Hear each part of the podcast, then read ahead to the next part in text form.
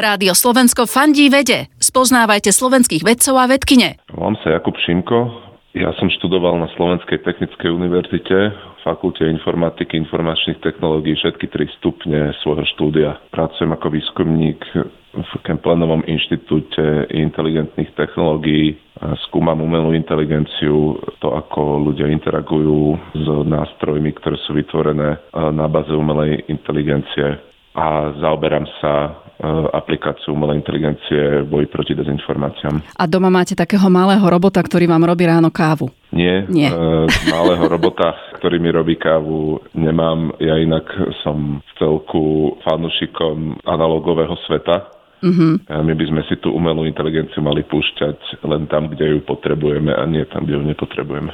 V tom Kemplenovom inštitúte sa vám darí? Sú tie spolupráce intenzívne Slovensko a svet? Áno, v našom inštitúte tá práca s zahraničnými e, kolegami je veľmi intenzívna. Toto podčiarkujú viaceré spoločné publikácie, ktoré spolu máme. Vymieňame si dáta, vymieňame si skúsenosti. Jakub, ako si môžeme predstaviť ten výskum, ak spojíme umelú inteligenciu a dezinformácie a všetko to, čomu sa venujete? V prvom rade si treba uvedomiť, že umelá inteligencia bohužiaľ prispieva e, v nejakom zmysle k šíreniu dezinformácií napríklad v podobe algoritmov e, odporúčacích na sociálnych médiách. Tam je dôležité skúmať jej vlastnosti, čiže, čiže my nejakým spôsobom robíme rôzne experimenty, kedy skúmame, ako napríklad taký odporúčací systém reaguje na rôzne podnety a podobne. Ale teda, čo nás zaujíma viac, je využitie umelej inteligencie na potieranie dezinformácií, alebo teda vyzdvihovanie informačne kvalitného obsahu, lebo aj tak sa na to dá pozrieť. Uh-huh. My sa napríklad snažíme teda zbierať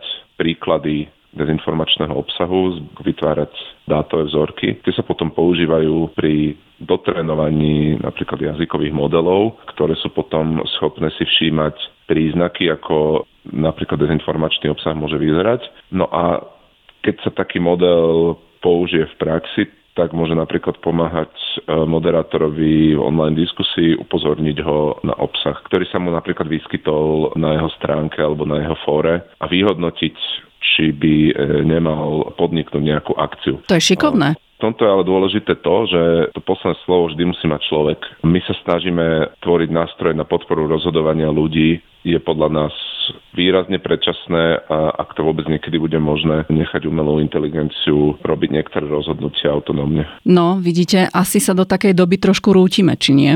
No tak záleží to od nás, od ľudí, kde umelú inteligenciu kto nasadí. Ako si myslíte, že by sme mali rozprávať s deťmi o umelej inteligencii? No v prvom rade treba vôbec rozprávať.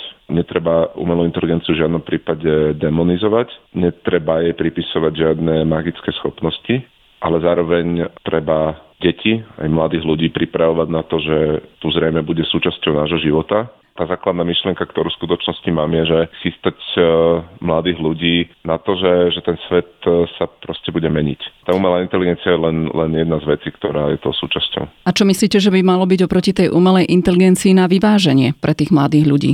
Vnímam, ako blahodárne pôsobí na ľudí, keď veľa čítajú, keď veľa premýšľajú, keď sa veľa rozprávajú a do hĺbky, keď v odzovkách nemlatia prázdnu slamu. Toto je podľa mňa to, čo nás robí ľuďmi a kvalitnejšími ľuďmi. A Mali by sme podľa mňa využiť aj čas, ktorý nám rôzne technologické vychytávky v dnešnej dobe vedia vytvoriť, aby sme sa obrátili dovnútra a zlepšovali vlastné vnútro. Nenechali sa príliš unášať podnetmi, ktoré súťažia o našu pozornosť, ktoré sa napríklad nachádzajú na sociálnych médiách, ktoré, ktoré sú nadizajnované tak aj za pomoci umelej inteligencie, aby e, vysávali našu pozornosť e, a držali nás tam, ja neviem, niekoľko hodín denne. Čo by ste si prijali do nového roka ohľadom vedy? Možno slovenskej, svetovej alebo vašej súkromnej?